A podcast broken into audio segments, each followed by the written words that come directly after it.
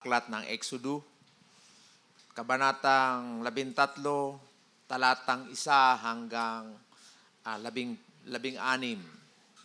Sinabi ni Yahweh kay Moses, Ilanin niyo sa akin ang mga panganay sapagkat akin ang lahat ng panganay na lalaki sa Israel, maging tao o hayop. Sinabi naman ni Moses sa mga Israelita, Alalahanin ninyo ang araw na ito ng iyong paglaya sa pagkaalipin sa bansang Ehipto.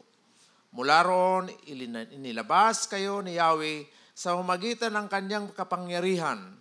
Huwag kayong kakain ng tinapay na may pampaalsa. Umalis kayo ng Ehipto sa araw na ito ng unang buwan. Dadalhin kayo ni Yahweh sa lupaing ipinangako niya sa inyong mga ninuno, sa isang mayaman at masaganang lupain, ang lupain ng mga Kananiyo, Heteo, Amoreo, Hebita at Jebuseo. Pagdating doon, ipinag, ipagdiriwang ninyo taon-taon ang araw na ito. Ang kakainin ninyo sa loob ng pitong araw ay tinapay na walang pampaalsa at sa kapitong araw ay pagpipista ninyo si Yahweh. Tinapay na walang pampalsa ang kakainin ninyo sa loob ng pitong araw. At sa panahong iyon, huwag magkakaroon ng pampalsa o tinapay na may pampalsa sa inyong lupain. Sa araw na iyon, sasabihin ng bawat isa sa kanyang mga anak, ginagawa natin ito bilang pagpa- pagpaalala sa pagliligtas sa amin ni Yahweh nang ilabas niya kami sa Ehipto. Ang pag-alalang ito ay magiging isang palatandaan sa inyong kamay o sa inyong noo upang hindi ninyo malimutan ang mga utos ni Yahweh sapagkat inilabas niya kayo sa Ehipto sa pamagitan ng kanyang dakilang kapangyarihan. Gaganapin ninyo ang pag-alalang ito sa takdang araw, taon-taon. Dadaling kayo ni Yahweh sa lupain ng mga kaniniyo, sa lupaing ipinangako niya sa inyo at sa inyong mga ninuno. Pagdating doon, ibukod ninyo para sa Kanya ang lahat ng panganay na lalaki. Kanya rin ang lahat ng panganay na lalaki ng inyong mga hayop. Lahat ng panganay na lalaki ng mga asno at tutubusin ninyo ninyo ng tupa. Kung ayaw ninyong tubusin, baliin ninyo ang liig nito. Tutubusin din ninyo ang mga anak ng inyong mga panganay. Darating ang araw na itatanong ng inyong mga anak kung bakit ninyo ginagawa ito. Sabihin ninyo sa kanila na kayo'y ilinigtas ni Yahweh mula sa pagkaalipin sa Ehipto sa pamagitan ng kanyang kapangyarihan. Sabihin ninyo na nang, na nang magmatigas ang paraon at ayaw kayong payagang umalis sa Ehipto, pinatay ni Yahweh ang lahat niyang panganay, maging tao hayop. Ito ang dahilan kaya ninyo inihahandog sa Kanya ang lahat ng panganay na lalaki. Ngunit ang anak ninyong panganay ay inyong tinutubos. Ang paghahandog na ito ay magsisilbing palatandaan tulad ng tatak sa inyong kamay o sa inyong noo. Ito ay pag-alaala sa ginawa ni Yahweh nang kayo'y inilabas niya sa Ehipto sa pamagitan ng kanyang kapangyarihan. Salamat, Brad Mike, sa pagkabasa ng salita ng Diyos. Gandang umaga sa ating lahat. Puri ng Panginoon, may mga kapatid tayo from Bohol. Praise God. Kanina nung lumabas ako saglit, naisip ko, no kaya mag-church plant ang GCF sa Bohol? Gusto niyo ba? Anyan po nandiyan yung mga kapatid natin from Bohol. So may mga visitors tayo. Puri ng Panginoon, actually, ang Lord ang nagdala sa inyo rito, no? At nakakatuwang uh, makita na ang mga anak ng Diyos ay naririto ngayon pagka linggo. Wow! Pwede ba palakpakan muna natin ang Lord? Praise God! Kanina habang tayo ay nag-aawitan, sumagi sa isip ko yung sabi ni Pastor Doc Steve, no? Kasi pinag-aralan namin tong topic. Ano raw ba yung isang bagay na parang mahirap mong makalimutan? Ang dami nag-comment. Ang dami nag-comment. Ako naman naisip ko, siguro yung asawa ko mahirap makakalimutan. tapos kanina naman, habang nagtutugtog, tapos si Sister Lily, dati nating song leader, paminsan-minsan nakikita natin dito. Aba, may nadagdag na, na nakaka-inspire sa, sa heart ko. nakakita ko yung mga retro natin ng mga musician. Nakakita ko si Brad Nestor, si Brad, uh, asan na ba si Vic? Eh, si Vic. Wow. Tapos drummer natin kanina, si Bimbo. Ang sarap nung tugtugong kanina eh, no? Sabi nga doon sa kanta, kilala ko si Pedro, kilala ko rin si Nestor. Nakabuka agad ako ng idea. Kaya yung pag-aalaala sa mga bagay na ginagawa ng Diyos, napakaganda. Sila po yung mga unang musician natin dito no, na sila na yung nagturo ng mga bagong batch. Kaya marami na tayong mga band groups. No? At isa pang napakagandang kahapon na naranasan ko, while ako po ay nagkasal doon sa daet ng mga clients ng KMBI, uh, majority po sa mga clients nila nagli-live in So, 10 couples yung aking kinasal, sampung pares, no? Tapos, nagtanong ako, sino po rito sa inyo ang kasal? 10 years. Ah, more than 15 years, taasan. Hanggang 30 years, taasan sila ng kamay. Hindi ko na sana gustong dugtungan, tapos may nagtaas na isang matanda.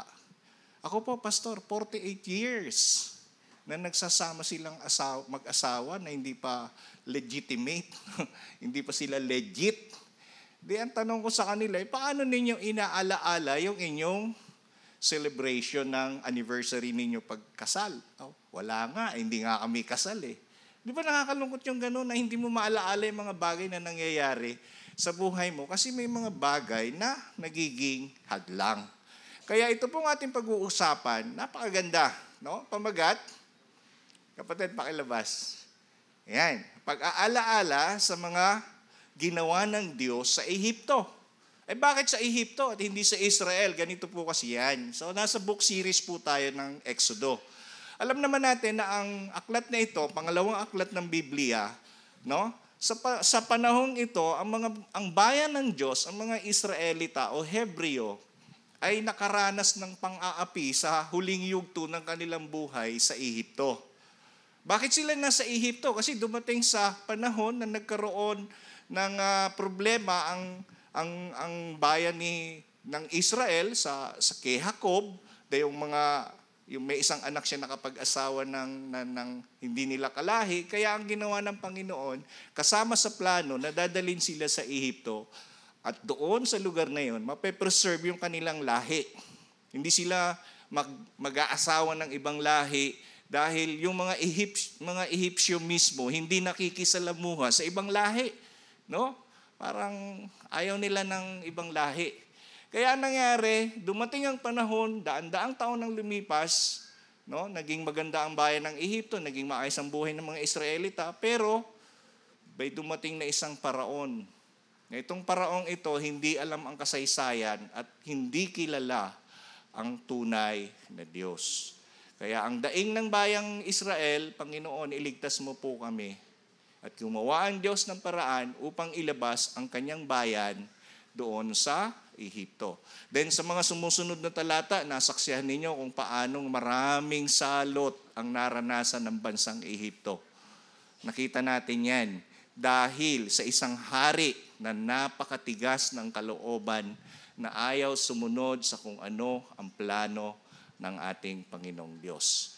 Ngayon, hindi, hindi kinaya ng, ng haring ito ang, kapangyarihan ng Diyos. Ang ginawa ng hari, pinabayaan na yung bayan, lumabas sa kanyang kaharian sa Ehipto, at ang mga Israelita ay nandito na ngayon sa panahon na nawala na sila sa loob ng bansang Ehipto. At dito, sabi ng Panginoon kay Moses, tingnan ninyo sa inyong mga Biblia. Hindi po natin nabasa kanina dahil siguro sa technical ano, kapatid. So hindi ninyo nabasa kanina, pero tingnan ninyo sa inyong mga Bible. Sino rito sa inyo may dalang Bible? Ako lang. so, tingnan po ninyo sa inyong mga Bible para hindi po kayo malito. Ipinag-utos ng Panginoon na aalalahanin ng kanyang bayan ang mga ginawa ng Diyos sa panahon ng sila ay nandito sa Ehipto. Sa panahon, sa huling yugto ng kanilang panahon dito sa Ehipto. Ngayon, pag-usapan natin, para hindi masyadong matagal, Una, mapapansin natin no, kung paano ito sinasariwa at patuloy na inaalaala ng mga Israelita. Una, pakilabas kapatid yung intro natin. Ipinag-utos ng Diyos sa bayang Israel na pagtibayin ang Paskwa ng tinapay na walang lebadura. Yung lebadura, pampaalsa. No? Kung kayo nagbi-bake, karaniwan, lalo na kung kayo ay nagbi-bake, may pampaalsang ginagawa. Para yung konting harina, pagka nalagyan ng pam- pampaalsa, lumulobo. No? Sa panahong ito, aalalahanin nila, nung panahon na sila ay paalis na sa Ehipto, hindi na nila nagawang lagyan pa ng, ng lebadura o pampaalsa yung mga daladala nilang harina no, na ginagawa nilang tinapay dahil sa pagmamadali nilang makalabas. Sabi ng Panginoon, pagtibayin nyo yung Paskwa ng tinapay na walang lebadura. Naging celebration ito sa kanila o naging ah, ah, tradisyon na isi-celebrate nila taon-taon. Bakit? Ito ay upang alalahanin kung paano iniligtas ng Diyos ang bayan na madali ang lumisan mula sa Ehipto. Ang Paskwa ay gaganapin bawat taon o taon-taon. Sila ay maglalagay ng tanda sa kanilang kamay at noo sa pagitan ng mga mata. So hindi lang nila isa-celebrate. Gagawa sila ng parang kapirasong tela, tapos lalagyan ng salita ng Diyos, ilalagay sa kamay, sa noo, palatandaan na itong mga bagay na ito ay ginawa ng Diyos. Bakit sa kamay at sa noo? Siguro natataka kayo, no? Para kung gumagawa sila, lahat ng kanilang ginagawa, naaalaala nila ang Panginoon. At kung bakit sa noo, para kung ano man ang kanilang iniisip, naaalaala nila ang Panginoon ang kanilang naiisip. Nakuha niya na? Gusto ba natin gawin yun? Yung mga Bible, ilagay niyo sa noon ninyo. yung medyo malapad na, dalaki ng susulatan dito. Eh, no? Okay, na, tuloy natin. Dito, makikita rin natin na ipinag-utos din ng Diyos sa mga Israelita na ialay sa Kanya ang panganay o ang mga panganay na lalaki. No? Bawat panganay sa Ehipto ay namatay ng igawad ng Panginoon ng kanyang hatol laban sa mga Ehipsyo. Naalaala ninyo nung mga nakaraang linggo lang na nangamatay yung mga panganay na anak ng mga Ehipsyo. No? Pagkatapos, pati yung kanilang mga hayop, nangamatay din yung mga alaga nilang hayop, yung mga panganay noon, nangamatay. Kaya nagkaroon ng matinding iyakan sa bayang Ehipto. Bakit? Dahil sa hindi nila pakikinig sa sinasabi ng Panginoon. Eh bakit ang mga panganay ng mga Israelita hindi pinatay? Kasi inutusan ng Diyos na magpatay kayo ng kordero.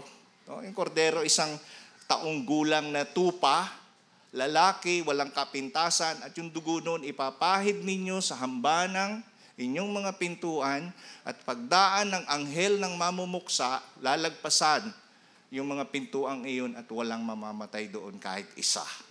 Yun po yung inaalaala nila. Kaya't isa man sa mga panganay ng mga Isra- Israelita ay walang namatay dahil sa pag-aalay nila ng korderong handog. Kasabay ng papa- pagpapahid ng dugo sa mga hamba ng kanilang mga pintuan. At ang bawat panganay na lalaki ay ihahandog sa Panginoon at tutubusin ito ng isang tupa. Yun po yung parang mga naging seremonya no, ng mga Israelita pagkaraan na sila ay ilabas ng Diyos mula sa Ehipto. Ngayon, magtataka kayo, ano-ano bang mga bagay yan, Pastor? Bakit kailangan pa nating pag-usapan? Ano ba ang kaugnayan yan sa atin? Unang-una, pansinin po natin ito, ang Paskwa ng tinapay na walang lebadura, bawat taon, ang bayan ay kakain ng tinapay na walang pampaalsa sa taon sa loob ng pitong araw at sila'y magdiriwang ng walang humpay.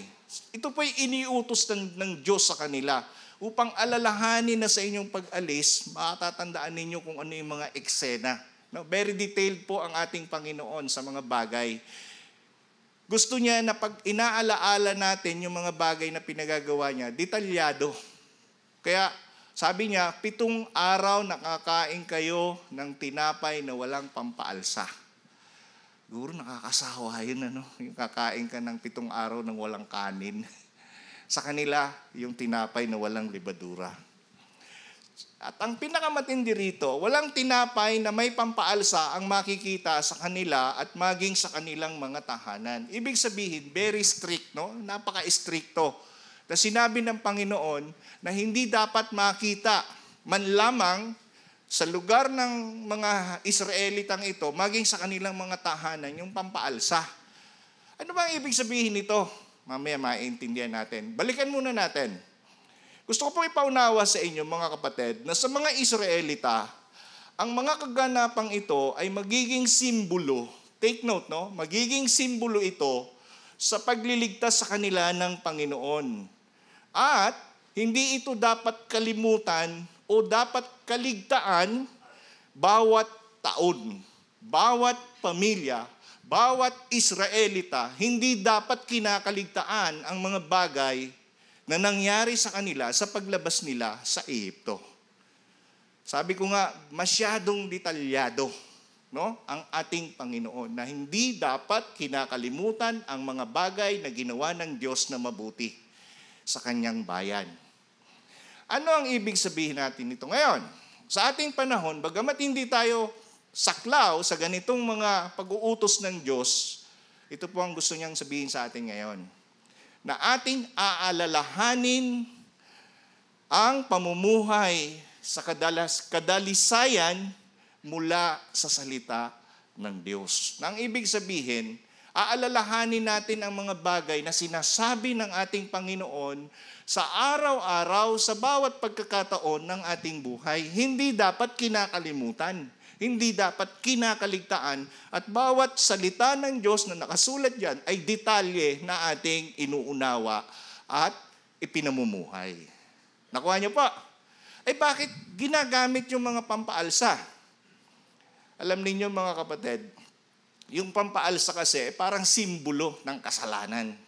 Naunawaan nyo? Gusto ng Panginoon na sa ating pamumuhay ay parang pure, no? Yung yung yung taong malinis ka sa harapan ng Diyos. Sapagkat tunay na tayo ay pinatawad at nilinis ni Jesus, ang tingin sa atin ng Panginoon ay walang batik, malinis.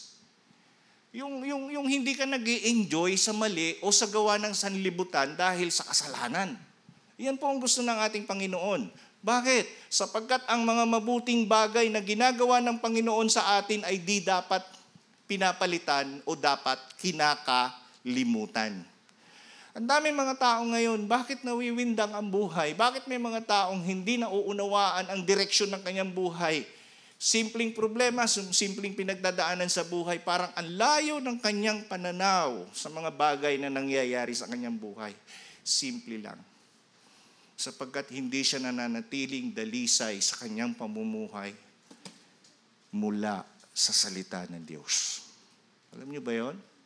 Kaya nga ang sabi ng, ng, uh, ng ating Panginoon, lagi nating pagnilay-nilayan at pagbulay-bulayan ang kanyang salita.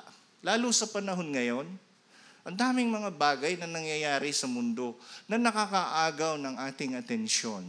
Nakakaagaw ng mga bagay na ilayo tayo sa ating manlilikha, ilayo tayo sa magandang plano ng Diyos, ilayo tayo sa kung saan direksyon ng ating Panginoon sa ating buhay. Ang dami mga pagkakataong ganun sa ating buhay na minsan hindi natin nakikita sapagkat hindi natin inuunawa ang salita ng Diyos. Kaya nga napakamahalaga eh. Tanda natin ito sa ating mga sarili na ang mga bagay na ginawa sa atin ng Diyos, unang-una, balikan natin ang ating mga sarili.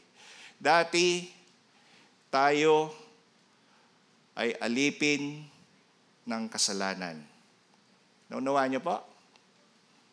Sino rito ang hindi napaalipin sa kasalanan? Dati, alipin tayo ng ating mga kasalanan. Ngunit, gusto ko pong sabihin sa inyo, dahil sa ating Panginoong Heso Kristo, tayo ay pinalaya ng Diyos mula sa kapangyarihan ng kasalanan. Masaya ba kayong ganon? Ang lungkot nyo naman mag-amen. Ang ganda ng tugtugan natin kanina. No? Kilala ko si Pedro. Kilala ko rin si Nestor. Nandyan pa si Vic. Pero yung sumunod na talata, napakasarap namnamin na kaya natin ginagawa, kaya natin inaawit, kaya natin sinasamba ang Diyos dahil yung mga bagay na ginawa ng Diyos na mabuti sa atin ay dapat natin laging iniisip. Sabi ko nga doon sa mga kinakasal ko kahapon, paano kayo nagsa-celebrate ng inyong pagsasama gayong hindi pala kayo mga kasal? Kita nyo na ang consequence ng isang tao na nagsasama pag hindi kasal? hindi nila magawang ma-celebrate yung kanilang pagmamahalan. Why? Kasi nandoon yung kasalanan. Kaya kahapon ako, more than 60 years old, matanda pa sa akin, tuwang-tuwa, sabi, Pastor, salamat na lang at magiging legal na kami. magiging legitimate na kami mag-asawa. Alam niyo, sarap kaya ng tao na makalaya sa kasalanan. Sige nga, naisip po ba natin yon? Ang sarap kaya sa pakiramdam na yung hindi ka sinusumbatan ng iyong budhi dahil wala kang ginagawang kasalanan. How much more, hindi ka susumbatan ng Diyos dahil pinatawad ka sa iyong mga kasalanan. Naisip nyo na po ba yan? Yan po yung gustong idetalye ng Diyos sa kanyang bayan na kaya ng Diyos inalis ang kanyang bayan para mawala sa pagkaalipin, mawala sa paghihirap, matanggal ang kanilang mga agam-agam at hindi na sila naaapi ng ibang bayan. Kung titingnan natin sa spiritual na aspeto ng ating buhay, walang ipinagkaiba sa ginawa ni Jesus sa bawat mananampalataya.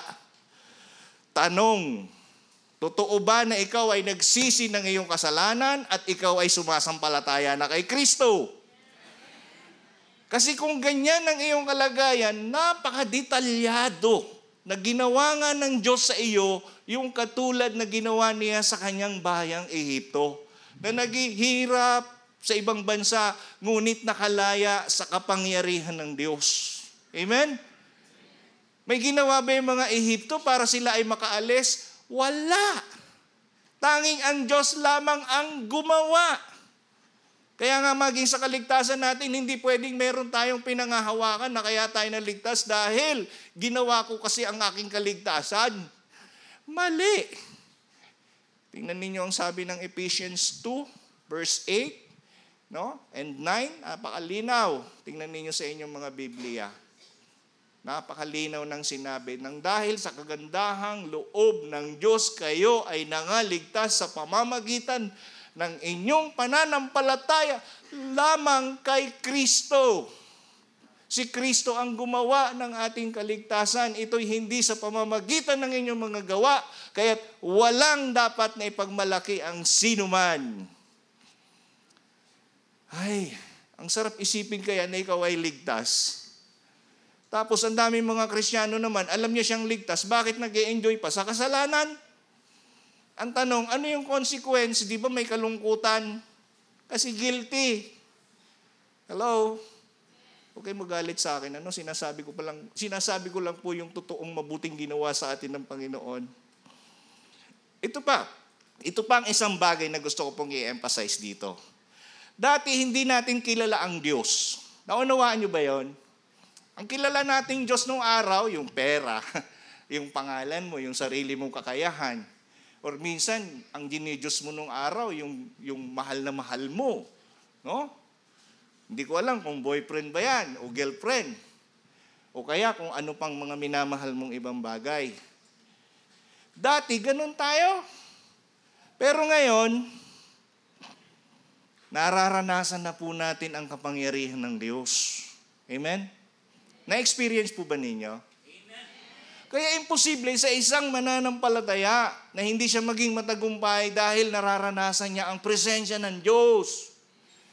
Yan po yung gustong ipaunawa ng Diyos. Katulad ng bayang Ehipsyo, ah, ng bayang Israel, dati saklaw sila ng kapangyarihan ng mga Ehipsyo dahil wala sila sa kanilang sariling bansa. Pero nung pinalaya sila ng Panginoon, ito ang promise ni Lord, dadaling ko kayo sa lugar ng Kananeo o Kanaan na lugar. Na ang lugar na iyon, lugar ng Jebusite, ng, ng lahat ng hit, hit, basta het, Heteo, kung ano-ano mga sinabing lahi, pero doon, mararanasan ninyo ang lahat ng mga pagpapala ng Diyos. Wow! Kung nararanasan natin ang Diyos, nararanasan din po ba, niya, ba natin ang pagpapala niya? Na kahit may problema ka sa buhay, masaya ka pa rin dahil naroon pa rin ang pagpapala ng Panginoon? Kaya pag may problema tayo, problema lang yan eh. Ang isipin ninyo, nasa atin ng Diyos. Last Friday, pumunta po ako ng, ano, ng diet. Wala akong kapera-pera. Ang meron lang ako, pang gasolina. Eh, hindi ko man po maamin dun sa mga kapatid natin na pinaranas kagad sa akin yung kinanta natin last week. Yung, di ba't walang pera? Di ba't laging masaya? Nakarating talaga ako dahil wala akong kapera-pera. Pagkatapos, habang nagtuturo ako, naramdaman ko yung cellphone ko, nag-vibrate kasi walang sound. Pag tinignan ko, merong from Palawan Express, you may receive your 9,000 something na hindi ko naman kilala kung sino yung nagpadala. Maniniwala kayo? Hindi. Siya kayo, no? 9,000 pesos. Lord, totoo ba to? Punta. Sa, sa GCF Daet, malapit yung sa katapat may Palawan. Sinig ko nga. Ah, sige po, pwede niya na pong i-claim. Wow! Sabi ko, bigla akong binigyan ng Lord ng pera. Hindi ko alam kung kanino galing. De, nisip ko kagad, ah, meron kagad ako rito pang tithes kay Lord. Actually, yung tithes ko, hindi po tithes, 40%. Para kay Lord po yun. Tapos yung natira, ayun, kahapon, Saturday morning, nandun kami nag-breakfast sa Bagasbas. Yung, ay, hindi pala, sa Mercedes, yung pandawat. Bumili kami ng masasarap na isda, fresh. Pinakain ko yung mga kasama ko at nag-enjoy kami ng aming fellowship doon. Imagine mga kapatid, naranasan na ba ninyo yung gano'n na namumroblema ka pagkatapos, bahala na si Lord, magmi-ministry lang ako. Pagdating ng oras, be-bless ka niya ng something you need. Hello? More than of your expectation. Ang kailangan ko lang naman pangkain eh. Pero more than of my expectations, yung ibinigay ng Lord. Alam niyo gusto ko pong sabihin sa inyo mga kapatid, not because of my experience. Gusto kong ipaunawa sa ating lahat na kung sino ako, ganun din po ang tingin sa inyo ng Panginoon. Mga anak niya tayo, hello? Bayan niya tayo. Na alam ng Diyos bawat detalye ng buhay mo at alam ng Diyos ang mga bagay na ikabubuti mo. Kaya kung man bagay ang pinagdadaanan mo sa buhay, kung medyo may kalungkutan ka, medyo may kahapisan ng buhay mo, don't worry. Katulad ng bayang Israel, panandalian, aalisin sila ng Panginoon at ilalagay sila sa lugar kung saan mararanasan nila ang kabutihan, ang kadakilaan, at ang kaluwalhatian ng ating Panginoong Diyos. Kaya maging aware po tayo sa lahat ng mga ginagawa ng Diyos sa ating buhay. Kapatid, kung may mga bagay kang hindi nauunawaan, pinakamahalaga magtiwala tayo sa Diyos. Amen? Masaya ba tayo? Una pa lang yan. Tingnan nyo itong pangalawa. Ang pagtatalaga ng mga panganay. Buti na lang hindi ako panganay nung araw. Dahil kung Egyptian ako, patay. no, sabi rito, ang pagtatalaga ng mga panganay, bawat isisilang na panganay na lalaking hayop o mga alagang hayop ay dapat ialay sa Panginoon. Mababasa natin yan sa first part pa lang ng chapter 13. O, basahin ko sa inyo dahil hindi na ilagay dyan kanina. No? Sabi rito, sinabi ni Yahweh kay Moises, itatalaga ninyo sa akin ang mga panganay sapagkat Akin ang lahat ng panganay na lalaki sa Israel, maging tao o hayop. Kita nyo na? Sino mga panganay dito, no? Halimbawa, kinakausap kayo ng Diyos, ng Diyos na itatalaga ka sa Kanya. Nakaka-excite kaya yon. Ngayon, ang mga ito, sabi ng Panginoon, may kondisyon din. Kung halimbawa, ang mga ito ay maaaring tubusin ng tupa o baliin ang leeg ng asno kung walang pampalit. Bakit yung asno ibabaliin? Kasi po sa mga Hudyo, yung asno nagagamit nila yan sa kanilang mga, mga gawaing bahay o sa pagsasaka. Kaya lang sa mata ng Diyos marumi. No?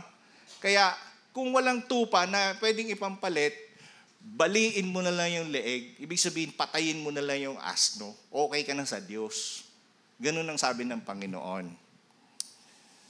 Nung binasa ko to kanina, natakot ako. Kala ko babaliin yung leeg ko eh. Asno pala. No? Kaya ang lahat ng panganay ay dapat tubusin, sabi ng Panginoon. Ibig sabihin, kung yung mga yung mga Ehipsyo pinagpapatay niya yung mga panganay sa inyong mga Israelita na hindi nagalaw o hindi nangamatay ang inyong mga panganay, kailangan ninyong tubusin. Ano ang nauunawaan natin dito? Una, ang mga Israelita, gusto ko pong sabihin sa inyo na ang mga Israelita ay nag-aalay ng kordero upang ihandog ito sa Diyos taon-taon. No? Yung kordero binanggit ko na. No? Tupa na at least isang taong gulang, walang walang kapintasan. Iniaalay nila ito sa Panginoon. Pangalawa, naging pamumuhay na nila na ang magkatay ng hayop upang mag-alay at mapatawad sa kasalanan. Yan po ang ipinapakita dito sa kanila bilang taon-taon nilang gagawin. Pangatlo, ang panganay na anak ay itatalaga naman sa Panginoon para sa mga gawain ng paglilingkod sa Kanya. Nung dumating ang mga panahon, mga Levita na sila. Yung tinatawag na Levita sa labindalawang uh, uh, tribo. Dito, mga kapatid, gusto ko pong sabihin sa ating lahat na mabuting bagay ang ating paghahandog sa Diyos. Ibig sabihin, nung sila ay pinagpala ng Panginoon, nung sila ay patuloy na ginagabay ng Panginoon, hiningi din ng Panginoon na sila ay dapat laging naghahandog sa Kanya taon-taon. Ang sabi po dito sa ibang mga kasulatan, sa Leviticus, naging kaugalian na nila at naging kautusan, gagawin nila taon-taon yung pag-aalay para sa kapatawaran ng kanilang kasalanan. Yun po yung katotohanan. At kung titingnan naman natin sa ating spiritual na aspeto ng ating buhay, tandaan po natin ito na ang Ama mismo ng Panginoong Hesus, ang ating Ama sa langit, ay inialay sa atin si Jesus para matubos ang ating mga kasalanan. Siya ang may kagustuhan na ang ating Panginoong Hesus ay mamatay para sa ating mga kasalanan. Kaya nga kung babasahin ninyo ang aklat ng uh, ng uh, Juan, mababasa ninyo sa first part, sabi ni John the Baptist, sabi niya, at naririyan, dumarating ang kordero ng Diyos. No? Kordero ng Diyos na mag-aalay ng kanyang sarili upang patawarin tayo ng ating Ama sa ating mga kasalanan. Kaya naman, sa ating mga mananampalataya, kung wala tayong maialay sa ating Panginoon, at sasabihin mo, Pastor, wala akong pera, wala akong maialay sa Panginoon, hindi ka lulusot. Alam niyo kung bakit? Meron po tayong mababasa sa Bible. Ang sabi po ni Pablo, ialay ninyo ang inyong mga sarili sa Diyos bilang handog na buhay, banal at kalugod-lugod sa Kanya. Pwede palang mag-alay kahit walang wala ka sa buhay. Kahit wala kang kordero, kahit wala kang pera. Ano nga yung gustong ialay natin sa Diyos?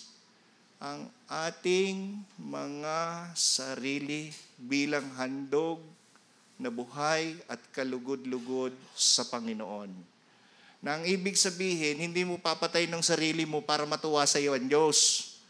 Kundi ang sabi doon sa mga sumusunod na talata, mamumuhay tayo sa mundong ito na hindi na makamundong pamumuhay. Na hindi umaayon sa makasalanang takbo ng sanlibutan. Pagka nagagawa po natin na tayo'y namumuhay ng may kabanalan, nakalulugod yan sa Diyos. Tama po? Pag nagagawa natin na ang ating buhay ialay sa Diyos ng malinis, yan po ang tanda ng mga taong pinatawad ng Panginoon sa kanyang mga kasalanan. Kaya wala akong, hindi pa ako naniniwala ng isang totoong mananampalataya ay nag enjoy sa kasalanan. Hindi po totoo yun. Walang, walang totoong anak ng Diyos na mag enjoy sa kasalanan. Walang totoong anak ng Diyos na ito tolerate ang kasalanan. Walang totoong mga lingkod ng Diyos ang mananatiling uh, ini-enjoy niya yung kanyang buhay sa maling pamumuhay. Bakit? Sapagkat lahat ng mga tao na mayroong pananampalataya kay Kristo ay dapat namumuhay sa liwanag na kung paanong ang ating Panginoong Jesus, ang siyang liwanag sa ating buhay o sa mundong ito, dapat ang mga anak ng Diyos, ganun din po ang nakikita sa kanyang buhay. Kaya mahalaga na italaga, ang pagtatalaga sa Diyos ay napakamahalaga. Hindi po yan isang paraan lang ano, na tayo ay para maging banal lang. Hindi. Ang pagtatalaga ng ating mga sarili sa Diyos ay ang pang-araw-araw nating gagawin. Kaya nga sabi ng Panginoon, maglalagay ng tanda sa noo, maglalagay ng tanda sa kamay. Yung mga nakasulat sa mga tanda na yun ay mga salita ng Diyos. Pagpapaalaala na tayo ay mula sa Diyos na tayo ay patuloy na hinahangad na mamuhay ng may kabanalan. Amen? Sana wag lang mag enjoy sa kasalanan. Pag kasalanan, kasalanan. Pag sinabi ng, ng Panginoon na ang pakikiapid ay kasalanan, huwag na tayong makiapid. Kahit sa isip. Pag sinabi ng Panginoon na huwag tayong magsisinungaling, huwag na tayong magsinungaling sa ating kapwa. Maging totoo ka, kapatid. Amen? And last thing, sabi dito, ang mga anak ay magtatanong tungkol sa Pasko ng tinapay na walang pampaalsa at ang pag-aalay ng kordero. At bakit ito ginagawa? Tatanong yung mga anak, o mga bata, makinig kayo. Bakit kayo magtatanong? Sapagkat ito ang sagot no, ng mga Israelita. Ang sagot, ay upang matubos ang mga panganay na lalaking hayop at mga anak na lalaking panganay. Ito ay inaasahan ng Diyos na ang tugon ng mga magulang ay ang kasaysayan kung paanong kumilos at iniligtas ng Panginoon ang kanilang bayan mula sa napakatigas na paraon. Ang ibig sabihin, hindi pinatay ng Diyos ang mga panganay ng mga Israelita tulad ng mga nasa Ehipsyo. Sa madaling salita, napakamahalaga sa Diyos ang anong meron ka sa unang-unang meron ka. No? Nung araw kasi, mga panganay, yan lang hinihingi ng Diyos. Pero ngayon, mga kapatid, naiisip niyo ba siya lagi? Siya mang nauuna ba siya sa buhay ninyo? Yung pagka naiisip mo ang Diyos na siya ang una sa buhay mo, nagiging nagiging ano ka, makatwiran. No? Kasi Diyos naman talaga ang lahat eh. Ang gumawa sa buhay natin eh. Siya naman talaga lahat eh. Pero pag naiisip ko siyang nauuna, nagiging makatwiran tayo sa Diyos. Pag hindi siyang nauuna sa atin sa ating buhay, parang binabaluktot natin yung katotohanan sa ating mga sarili. Bakit? Sapagkat ang mga anak ninyo, kung sinasabi natin na tayo nga ay tunay na sa Diyos, tatanungin tayo ng mga anak. Saan ka nakakita? Mami, totoo bang ikaw ay kay Kristo? O anak, bakit? Eh bakit ganyan ka magmura? Tatanungin ka ng anak mo. Mahalagang ipaunawa sa mga anak na ang nag-iisang Diyos ang siyang kumikilos upang iligtas ang kanilang bayan mula sa pagkaalipin ng Ehipto at ni Paraon. Yan po yung mga sa Israelita. Datulad din natin ngayon na iisang Panginoon Si Jesus ang isinugo ng Ama upang tayo ay palayain sa pagkaalipin sa kasalanan. Kaya, napakamahalaga nito mga kapatid. Especially tayong mga magulang. Ano ang itinuturo mo unang-una sa iyong mga anak? Diyan mo malalaman kung sinong anak mo. Kung ano yung una mong itinuro. Hindi lang po ako nakapag-post ng picture ng aming apo. Magwa one year old siya ngayong October 27 every Sunday, yung, yung pong anak ni Pearly, every Sunday, dinadala nila ito sa sa CCF sila eh, dahil yun po yung ano nang malapit sa bahay nila, Christ Commission Fellowship. Doon po sila uma-attend. And every time na sila ay nandoon, dala-dala nila yung baby, nakikita nitong bata kung paano nagwo-worship yung mga tao. One time, nakita ko yung bata, kumakanta, nakataas din yung mga kamay, nakaganon. yung posture niya. Tinanong ko yung ina, ah, bakit ganyan si baby pag ano? Eh, kasi dad, pagka Sunday, nakikita niya yung mga nando doon sa church kung paano kumakanta at nakataas sa mga kamay, nakatinga lang ganun.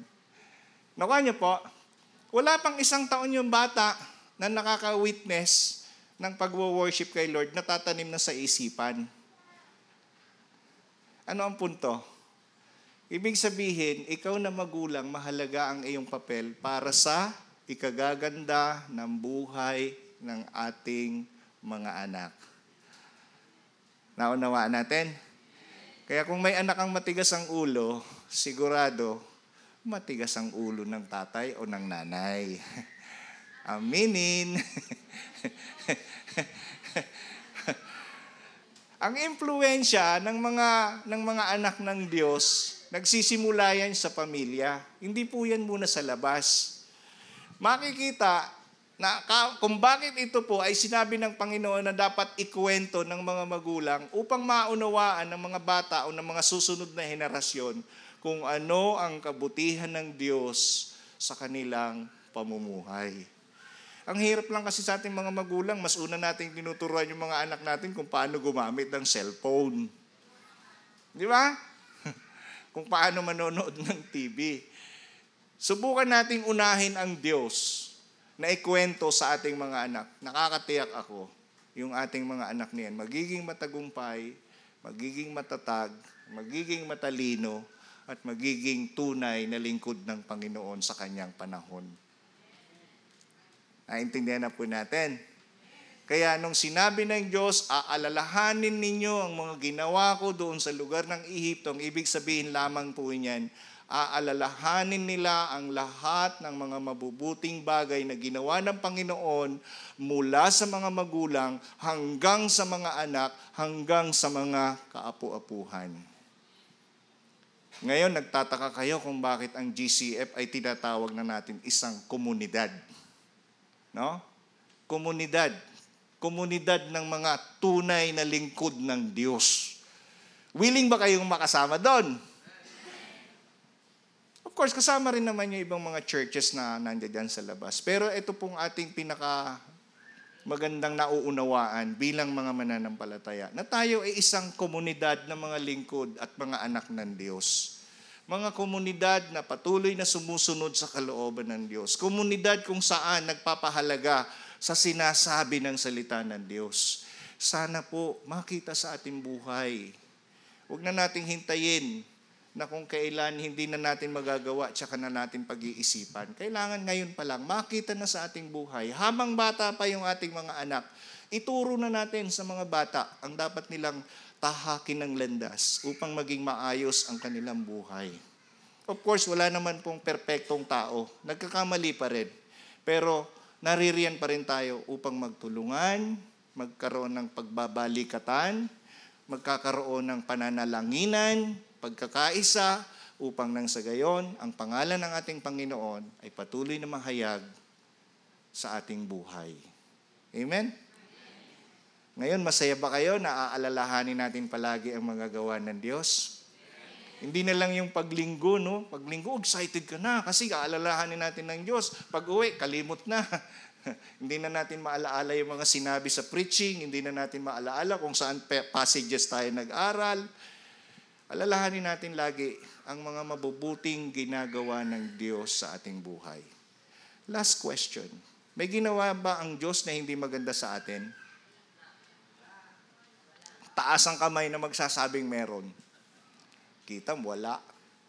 So, meaning, lahat ng mga mabubuting bagay gagawin ng Diyos sa atin sapagkat tunay na siya ay mabuti.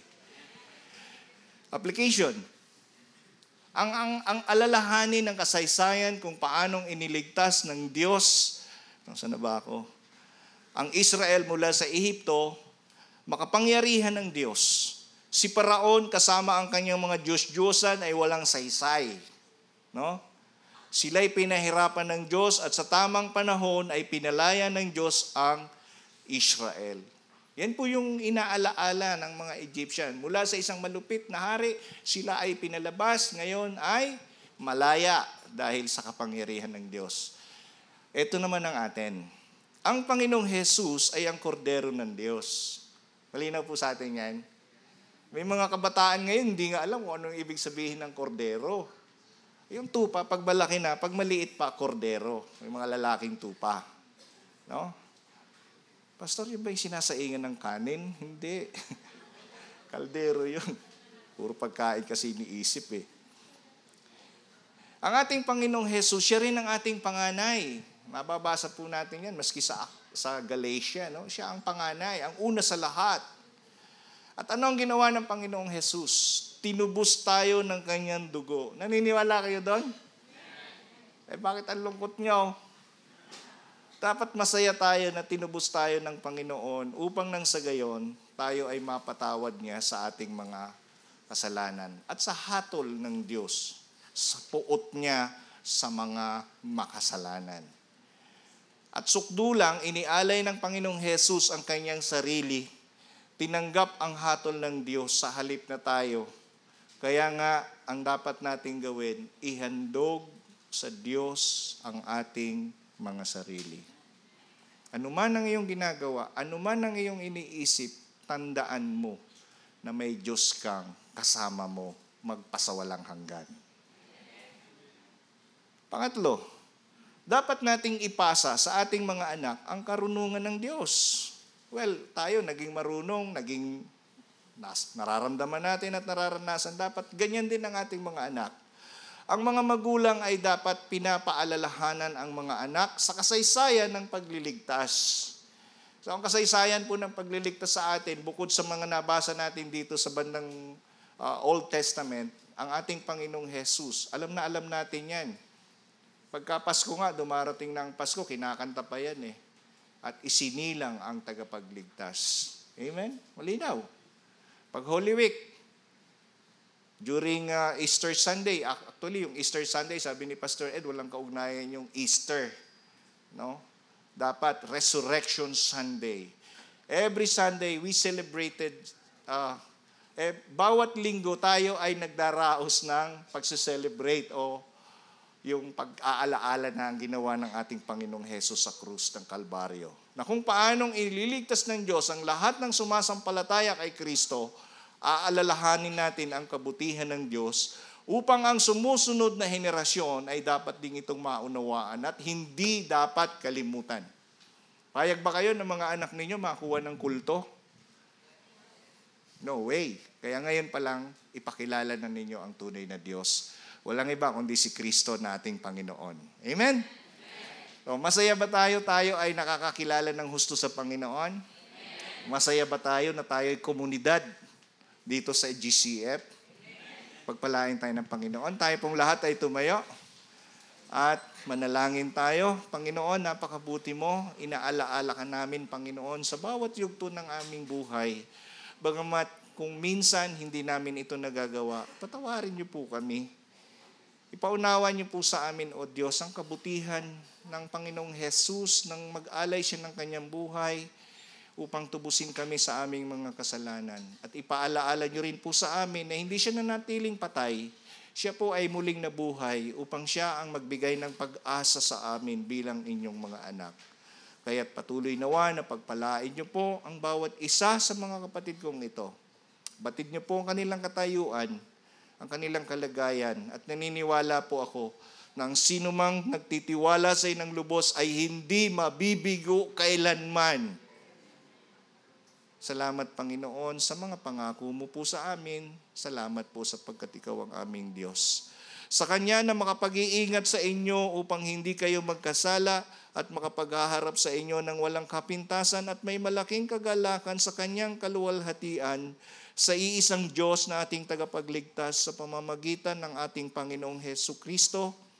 Sa Kanya ang kapurihan, karangalan, kadakilaan at kapangyarihan mula pa noong una, ngayon, at magpakailan paman. Amen. Palakpakan natin si Lord.